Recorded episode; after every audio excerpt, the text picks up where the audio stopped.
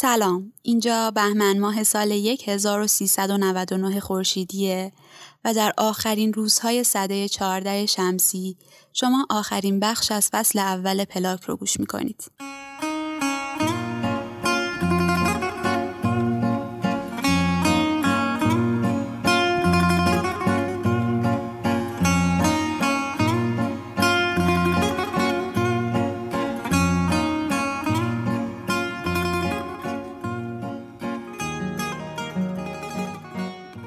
خانه آغازگر کودکی و نقطه شروع نخستین تجربه های هر انسانه و خب از این تاثیر در شکلگیری فهم و دید او از جهان خیلی صحبت کردیم.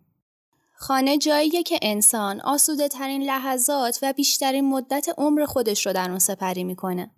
به همین خاطر در بین تمام بناهای معماری میشه گفت خانه پر اهمیت ترین بنا و آشناترین و صمیمیترین اونهاست. از این جهت بود که ما یعنی من الهه زند به همراه آیسان راستی و الهه آشوری گرایش مسکن رو برای ادامه تحصیلمون در رشته معماری انتخاب کردیم.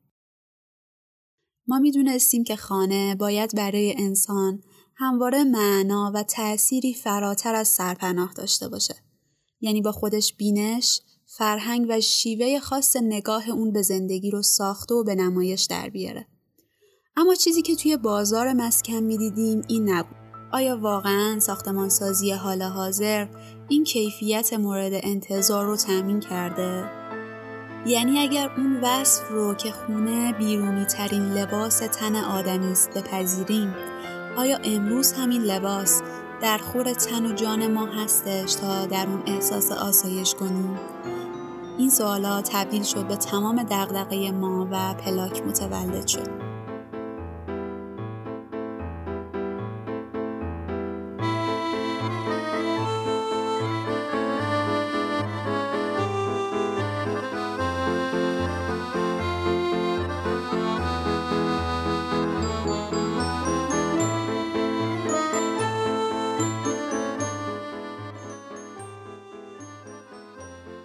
برای اینکه بتونیم به قضاوت درستی از حال آینده برسیم نیاز بود که اول نگاهی به آنچه که در گذشته بودیم بندازیم و توی فصل اول پلاک به ویژگی های خونه های تاریخی چه از نظر صورت چه از نظر معنا به طور مختصر پرداختیم و سعی کردیم قدم کوچکی برای شناخت معماری تاریخیمون برداریم.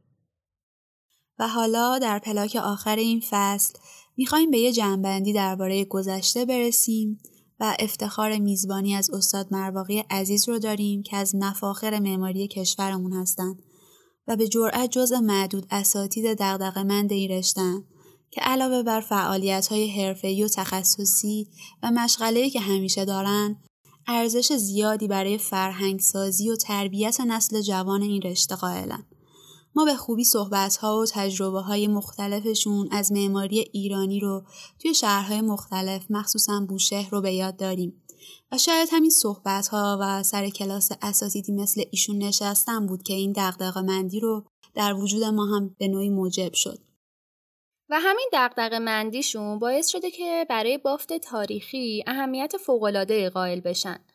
اخیرا هم یکی از خانه های تاریخی و توی محله اودلاژان تهران با نام خانه اردیبهشت مرمت کردن و یه جورایی میشه گفت اونو از زیر خاک و خاکستر بیرون کشیدن.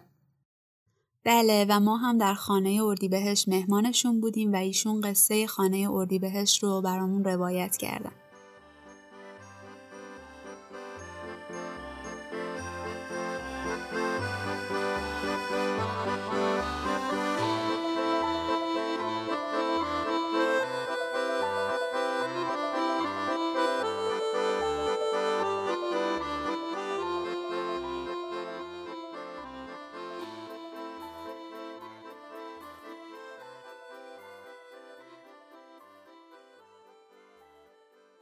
استاد مرباقی شاید این که امروز از آثار معماری عصرمون خوشنود نیستیم و معمولا در فضاهایی زندگی می‌کنیم که به بهبود کیفیت و معنای زندگی ما کمک نمی‌کنه به خاطر کیفیت پایین خواسته های ما از معماریه. یعنی ما آدم های مطالبه نیستیم. چه من معمار چه منی که می‌خواد خونه رو بخره یا بسازه در صورتی که تمام زندگیمون با آرزوهای بلند عجین شده اما برای بناها و معماریمون خواسته های رفیع نداریم. شرایط زمانه ما رو دچار حالتی از فراموشی نسبت به خودمون و زندگیمون کرده. ما فراموش کردیم که تو معماری می‌تونیم چه چیزهایی رو بخواهیم و چه چیزهایی رو به دست بیاریم. یعنی شناخت اونچه که به عنوان خانه داشتیم و اونچه که می‌تونیم داشته باشیم برای ما همیشه عجیبه. این تغییر سلیقه‌ای که در مردم می‌بینیم دلیلش شاید کمکاری ما معمارا بوده که خونه را به درستی روایت نکردیم و گذاشتیم اون مفاهیم کم کم به فراموشی بره. در این بخش که شما شاید به خوبی و البته با کمی دلخوری می‌گویید که ما مطالبه گر نیستیم چه من معمار چه آن کسی که خانه می‌خرد و اینها. و به همین خاطر هست که ما در جاهای زندگی می‌کنیم که به بهبود کیفیت و معنای زندگی ما کمک نمی‌کنند. من خب اینا رو میپذیرم. واقعا این مشکلی است که وجود دارم. ولی من آدم خوشبینیم همیشه دنبال یک کورسوی نوری میگردم. از این طرف اون طرف ببینم چه می‌شود. و به همین خاطره که آمدیم آمدم و دوستانی البته کمک کردن. یه خانه رو که مرکز شب نشینی معتادا بود نه سقف داشت نه دیوار داشت نه حیات درست حسابی داشت. پر از آشغال بود مزبله بود و پر از عفونت و بو. و تصمیم گرفتیم اینجا رو احیا کنیم و همینجا مستقر بشیم. جالب است براتون بگویم که وقتی ما وارد این خونه شدیم هندسه حیات اینجا ما رو گرفت. یعنی من به تجربه معماری که داشتم فکر کردم که با همین حیات می شود این خونه رو دوباره احیا کرد و قابل زیستش کرد. و شروع کردیم. شاید حالا شما عکسای قدیم اینجا دیدید اون موقعی که مخروبه بود و چقدر کثیف و پر از عفونت بود. و هرچی که کار مرمت و احیای ما پیش رفت ما دیدیم که با این خونه انگار از سالها پیش آشناییم انگار از صده ها و دهه های پیش آشناییم. و هر روز چیز تازه کشف کردیم و اینکه نهایتا رسیدیم به اینکه این خونه یه خونه ساده دوره پهلوی اول یا دوم نیست. از قاجار هم عبور کرده خانه. از یادگارهای دوره زندیه است همام خزینه که دوره اصلا شاهکار از هر جهت که بگیم.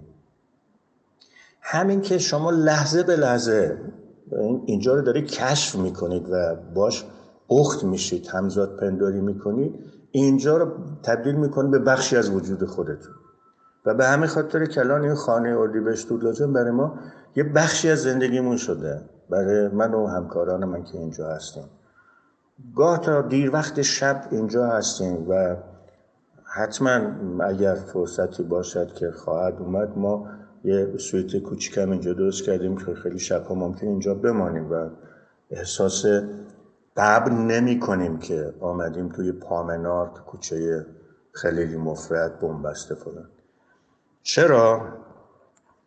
برای اینکه ذات این خونه ذاتی بود که می‌شد شکفته بشه و ما کمک کردیم شکفته بشه ما هیچ کار دیگه ای نکردیم و کمک کردیم این خونه شکوفا بشه و اون آرامشی که ما می‌خوایم به ما بدیم. و جالبه که حس می‌کنیم خانه خودش هم به آرامش رسیده. خانه خودش هم داره با ما حرف می‌زنه پچ پچ می‌کنه. و چه چیزی زیباتر از این. و به همین خاطر که ما الان با تکبرگ اون نهال کوچک درخت سیب و برگ های درخت نارنج و انجیر اینجا حرف می‌زنیم لذت می‌بریم که با ما هم صحبت هستیم. خب طبیعتا این لذت رو در همه جا نمی‌شد پیدا کرد. تو آپارتمان این کار اتفاق نمیفته ولی ما باید یه کاری بکنیم که آپارتمان های ما هم این حس رو به ما بدهند. چگونه؟ شاید در فرصتی دیگر. و من مطمئنم که می‌شود این کار کرد. اگر ما معمار باشیم ما باید بتوانیم در سی متر سی و پنج متر پنجاه متر فضا خانه بسازیم که این رو به ما بدهد. وگرنه ما ساختمان ساز هستیم و نقشه کش. دقیقا من احساس می‌کنم وقتی همه ما به یکی از این خانه ها مثل خانه اردی بهشت میریم چه در یز چه در کاشان چه در بوشهر بی اختیار دچار احساسی هم غریب و هم آشنا میشیم.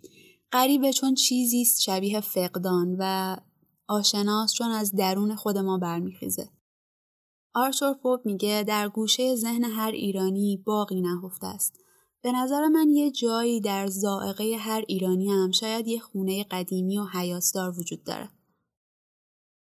اما امروزه غالبا به این توجه نداریم که خانه می‌تونه چه جایگاهی در درک ما از زندگی داشته باشه و به تأثیری که محیطمون بر ما می‌ذاره حساس نیستیم.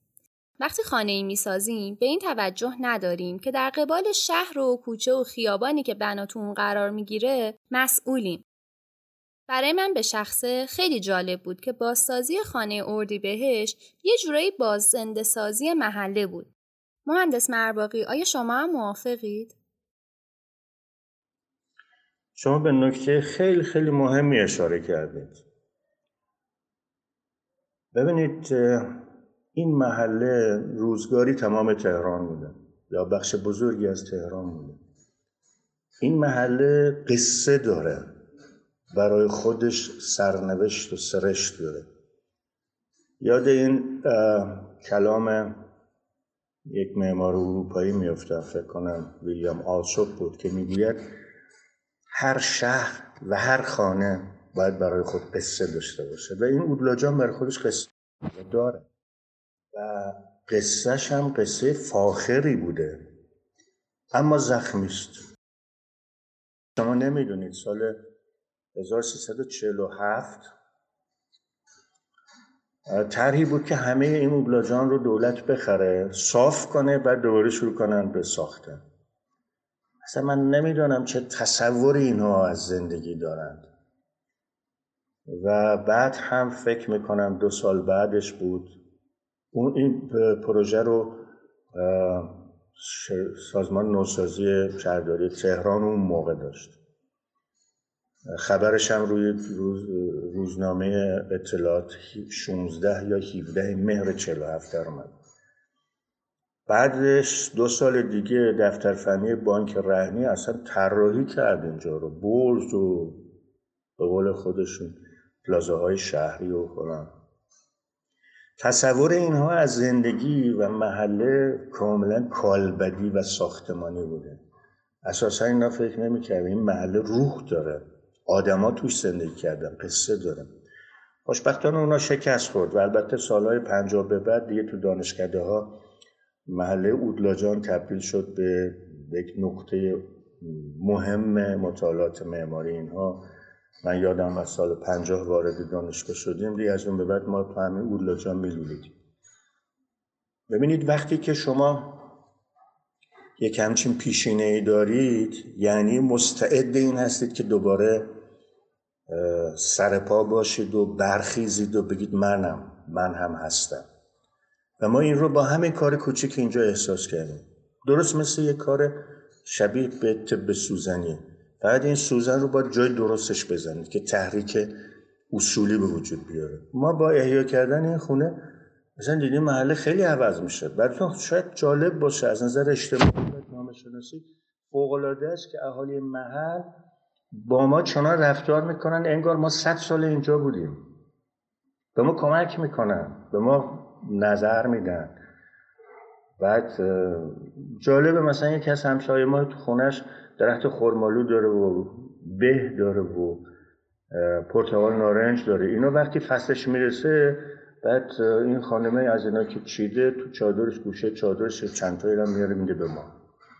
و خیلی چیزهای دیگه. چرا؟ برای اینکه محله احساس می‌کنه که ما به زنده شدن شخصیتش داریم کمک می‌کنیم. یک امنیت محله میره بالا. شما مطمئن باشید افراد آسیب پذیر توی جاهای آباد و پر رفت آمد پاتوق درست نمی‌کنن برای خودشون. این بیچاره ها من نمی‌دونم چه واقعا چه به اصطلاح تصویر پلشتی است که این آسیب پذیرها آسیب یافته های ولو توی کوچه پس کوچه ها تو مزبله زندگی می‌کنن تو آشغال دنیا زندگی می‌کنن. ظاهرا خودشون فهمیدن که متاسفانه خودشون هم دارن تبدیل به آشغال میشن در جامعه حالا تقصیر دارن ندارن اون یه چیز دیگه است.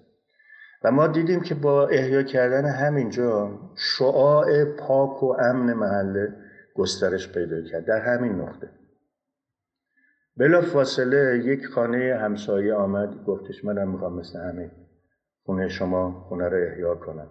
می‌خواستم بکوبن انباری درست کنم. وقتی اینجور دیدن گفتم ما حاضریم این کارو بکنیم و ما کمکشون داریم می‌کنیم که این کارو بکنم و بعد همینجوری اگر بشود به صورت سلسله وار و به قول امروزی ها دومینووار این اتفاق تو محله پیش بیاد حتما در آینده نه چندان دور شما اوگلاجان رو اینی نخواهید دید که الان هست چرا؟ چون جوهرش هست ابریشم وجودیش هست. همه جا این کار اتفاق نمیافته. ولی اینجا اتفاق میفته وقتی یه کار مثبت انجام میشه وقتی یه حرکت خوب اتفاق میفته اون سلول های اصیل و خوشخیم شروع می‌کنن به رشد کردن. شروع می‌کنن از زیر خاک بیرون آمدن. و به همین خاطره که اگر اینجا چهار تا مورد این شکلی در یه نقطه اتفاق بیفته سرعت احیا در اینجا بسیار بسیار بیش از اونی خواهد بود که ما پیش بینی می‌کردیم. و امیدوارم و دوست دارم که اینجوری اتفاق بیفته. در نقل قولی از آقای هاشمی توی نشریه آبادی که میگن هنگام عبور از فضاهای خانه نه گزارشی از معماری خانه بلکه قصه در باب زندگی ساکنان خانه و روابط آنها بازگو میشه و همینطور که شما فرمودید این رو به شهر هم میشه تعمیم داد. امیدواریم که این دومینو سرعت بیشتری پیدا کنه و اون وقته که انسان خانه رو شکل میده و خانه هم با زبان ویژش زندگی انسان رو بازگو می‌کنه. و در نهایت به قول شما این ابریشم وجود محله های تاریخیمون سر از خاک بیرون می‌کشه. به این ترتیب خانه و انسان در پیوندی نزدیک بر یکدیگر تاثیر می‌ذارن و از هم تاثیر میپذیرن.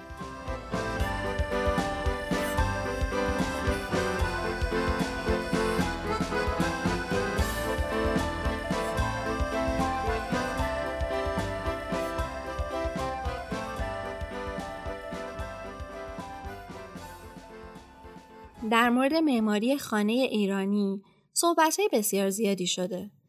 گاه از نحوه سازگاریش با محیط، گاهی از فضاها و سازمان فضایی حاکم بر اونو و یا ویژگی های شکلی و نحوه ایستادنش بر زمین و فرم ساخت و ساز اون. اما هیچگاه نگفتن که چگونه می توان با استفاده از این واژگان شعر فضا رو سرود. و رازیگر دیروز چگونه و با رجوع به چه حقایقی خانه می ساخته. در حالی که معمار امروز خانه ای که می‌سازه جوابگوی نیازهای اولیه ساکنینش هم نیست. اما برسیم به امروز که چگونه باید با این واژگان شعر فضا رو بسراییم و با رجوع به حقایق گذشته چگونه خانه بسازیم من دو سه تا گزاره رو به عنوان پیشانی کار تاکید می‌کنم. اولین گزاره این است که معماری حاصل فرهنگ است. فرهنگ است که معماری رو می‌سازد. در من فرهنگ امروز و فرهنگ معاصر و مدرن یعنی فرهنگی که انسان انسان با شخصیت فردی هر آدم در پلان مرکزی اون قرار داد امروز دیگه کلی صحبت کردن از کرامت انسان و شخصیت انسان گذاشته است. الان می‌گوییم که سرکار خانم الهه زند آیسان الهه تک تک شما یک انسان با شخصیت فردی هستید و مورد احترام. نه به این خاطر که انسانید. زن هستید مرد هستید. و ما اگر این ارجاع رو داشته باشیم که ما الان خانه که می‌سازیم برای کی داریم می‌سازیم؟ چه روحیاتی داره؟ بسیار خصوصیت هایی داره. یعنی به شخصیت فردی اون داریم احترام می‌ذاریم و فضاها رو میچینیم. این دیگه بستگی به مهارت ما معمار دارید چگونه باید بچینیم اینو و با چه مبانی نظری بچینیم؟ یه موقع است که مبانی نظری ما از معماری این است که معماری خانه منظورم هست. یه جایست برای استراحت. صبح شام میرم بیرون شب می‌خوام بیان استراحت کنم. یه موقع ما این خانه رو جایی می‌دانیم برای رویا پردازی برای عشق ورزیدن به زندگی برای شکوفا شدن. خب اون فرق می‌کنه. پس به این ترتیب برای ما مهم هست که این خونه رو برای کی می‌سازیم و متناسب با کدوم مبانی نظری می‌سازیم. اون وقت میاییم تمام زیبایی های معماری های گذشته رو ازش می‌گیریم. اون چیزهایی که منسوخ است می‌ذاریم کنار. اصلا هم تعارف نداریم. اصلا نگران نیستیم که به ما بگن چرا حیات مرکزی نداریم حیات مرکزی الان تبدیل شده به فضای همجواری توی ساختمان های بزرگ و زندگی بلند مرتبه ها اونجا جواب میده و خواهم گفت چگونه جواب. ولی الان که ما قرار نیست که برای تک تک آدم خونه بسازیم. اصلا امکان نداره. ما موظفی مجبوریم بریم به بلند مرتبه سازی و صرف جویی در زمین. خب اینجا چه می‌کنیم؟ این آدم رو که نمی‌شناسیم. آنجا هم ما میاییم یه هویت برای خانه تعریف می‌کنیم برای این آپارتمان ها تعریف می‌کنیم. می‌گوییم ما این آپارتمان ها رو که مثلا 300 واحد این بلوک هست برای کسایی می‌سازیم که این ویژگی رو دارن. مثلا تحصیل کرده هستن اهل سینما هستن. یا نه برعکس. برای کسایی می‌سازیم که بازار بازاری و زندگیش هنوز هم با چوکه است ما برای اونها می‌سازیم. و فردیت و شخصیت اونها رو میاریم تو پلان بندیامون اعمال می‌کنیم. سوای تمام اینها ما اون جوهر اصلی که در معماری کالبدی بود باید دوباره احیا کنیم. فضاهای باز نیمه باز و بسته. درست تعبیر کالبدی فضاهای عمومی نیمه عمومی خصوصی. این سلسله مراتب خیلی مهمه. یعنی وقتی که ما از کوچه می‌خوایم وارد آپارتمانمون بشیم این کوچه اگر عمومی هست نیمه خصوصی کجا میشه بعد خصوصی کجا میشه. وقتی که وارد لابی شدیم اون اگر عمومی تلقی بشود بعد سلسله مراتب بعدش و وقتی که وارد راهرو شدیم یا جلوی در آپارتمانمون رسیدیم و اونجا عمومی هست خصوصی و نیمه خصوصی چی میشه؟ تا حتی اتاق خواب. توی اتاق خواب هم باید ببینیم که عمومی نیمه عمومی و خصوصیش کدوم قسمت ها میشه. این سلسله مراتب ها اگر به دقت رعایت بشه ما هرگز خانه هایی نخواهیم داشت در آپارتمان هایی که همینجوری در با می‌کنن وارد حال پذیرایی میشن این البته تمرین می‌خواد کار می‌خواد. من فقط به عنوان یک نکته کلیدی این سوال رو مطرح می‌کنم. چرا خانه های ما الان توی ساختمان های بزرگ زندگی می‌کنیم؟ حیات ندارن. حیات جوهر معماری ایران هست. حتی حیات اینقدر مهمه که وقتی که یک زمین قناس به یک معمار می‌دادن که به اینجا مثلا مسجد بساز. اون می‌دید که این نه مستطیل نه مربع است گوشاش کج و کوله است. اول میومد تو اون زمین یه دونه فضای مربع مستطیل منتظم می‌کشید. می‌گفت خیلی خب از اینجا شروع می‌کنیم. از آکساش میریم این میشه دالونش این میشه فلان. یعنی با اون حیات به خونه تمرکز می‌داد انسجام می‌داد. حالا بگذاریم که الان ما چقدر نیاز داریم به حیات. بچه‌مون توی اتاق میمیره. جا نداره که خود توپ بازی کنه با سه چرخش بازی کنه. هیچ وقت ما این امکان رو پیدا نمی کنیم که بشینیم یک جای آسمان پرستاره بالا سرمون باشه شام بخوریم. و همون جام دراز بکشیم بخوابیم؟ به همین سادگی. اینا همون شعر فضاست. امیدوارم. پس نحوه رجوع به گذشته از اهمیت بالایی برخورداره. و رجوع و بازخانی درست معماری گذشته می‌تونه نتایج سودمندی رو برای معمار امروز در بر داشته باشه. نتایجی که بتونه حقایقی بی زمان در معماری گذشته رو نمایان کنه و پولی باشه میان گذشته و حال. چرا که این حقایق همچون درخششی در جان و کالبد گوهر معماری دیروز بی زمان و قابل انتقالن. همونطور که در فصل یک از پلاک سعی کردیم تمام ویژگی های خونه ایرانی رو بررسی کنیم. اما در این بین قطعا مواردی وجود داشته که باعث این گسست و جاموندن خونه ایرانی با سایر تغییرات الگوهای زندگی شده که طبق صحبتهای شما بی تعارف باید کنار گذاشته می شده. مثلا همیشه از خیال انگیز بودن و زیبایی های خونه ایرانی گفتیم اما از مطبخ تاریک و نمور که مادر خانواده مجبور به گذروندن اوقات خیلی سختی توی اون بوده یا از مشکلات تأسیساتی و فضاهای سرویس دهنده ای که با نمونه های جدید و مدرن اروپایی خودشون توان مقابله نداشتن چیزی نگفتیم. در فصل بعد پلاک ما بررسی می کنیم که چه شد که خانه ایرانی برای سالها به روز نشد و این باعث گسست یکباره و کنار گذاشتن اون و پذیرش الگوهای آپارتمانی توسط کاربر شد. درسته که بلند مرتبه سازی غیر قابل انکاره اما به همون اندازه کیفیت فضایی هم نیازمند توجهه. از اینکه یک فصل در کنارمون بودید ازتون ممنونیم. پلاک در کنار شما قرار رشد کنه. تمام سعی ما بر بهتر شدن پلاک و آگاهتر شدن جامعهمونه. از تمامی مهمانان عزیز و گرانقدری که در فصل اول همراهمون بودن کمال تشکر رو داریم. مخصوصا ممنون از استاد مرباقی عزیز که از روز اول حمایتشون باعث دلگرمی ما بود و چراغ راهی برای معماران جوان. راستی گزارش تصویری خانه اردیبهشت رو هم می‌تونید از page اینستاگرام پلاک یا page خانه اردیبهشت که نشانیش رو در caption براتون گذاشتیم مشاهده کنید. به زودی در فصل بعدی پلاک همراهتون خواهیم بود. تا فصل بعد خدا نگهدار.